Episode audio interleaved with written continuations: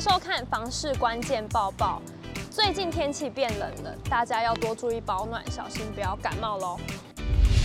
来看到今天的热门关键字，今天的热门关键字呢，就是房价。随着新青安贷款上路，升息止步，下半年的买气呢有稍微回温的现象哦。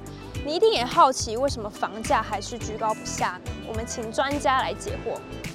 随着今年房价看回不回，即便平均地权条例修正案七月上路，限制预售屋换约来抑制投机炒作，但新青安贷款上路，央行缓升息，下半年买气倒吃甘蔗，今年买卖已转动数甚至比原本市场预期乐观，中古屋市场拼剩下两个月往三十万栋迈进，建案市场也低调销售中。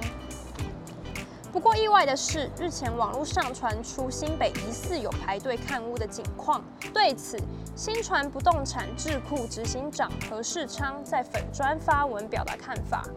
过去每年预售屋成交户数至少六万户以上，短期交易比例约百分之二十五。禁止转售措施上路后，每年转售户供给量起码减少一万多户。他点出，如今投机客打了，建商也打了。预售屋也无法转售了，没战犯可以怪的时候，房价继续涨，要怪谁？结果是新店央北又有建案出现排队买房人潮。房地产学者张定轩指出，为何建案卖不好，市场价格还是铁板一块呢？因为台湾有相对多数人看多，看多就会买，卖方又惜售，自然房价很快井喷上去。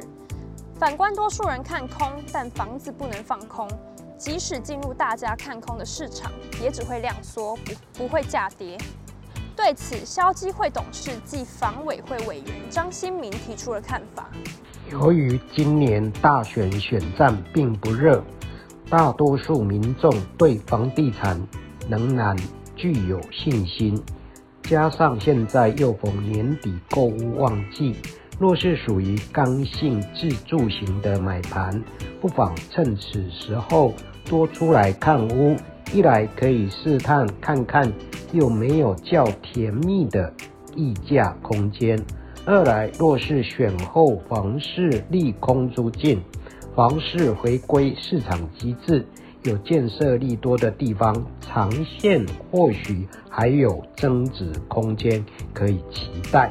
至于最近新店央北地区传出有排队购屋的现象，应该是属于个案，或许是本身产品具有特色，或是价格特别具有吸引力。但是在政府祭出平均地权条例新法的这个时候，奉劝业者。还是尽量避免有这种高调的销售行为，才不会让人有炒作房市的联想。感谢看到这里的你，以上就是今天的包包内容。看完要记得帮我按下订阅，还要开启小铃铛，不错过更多房市新闻。我们再会。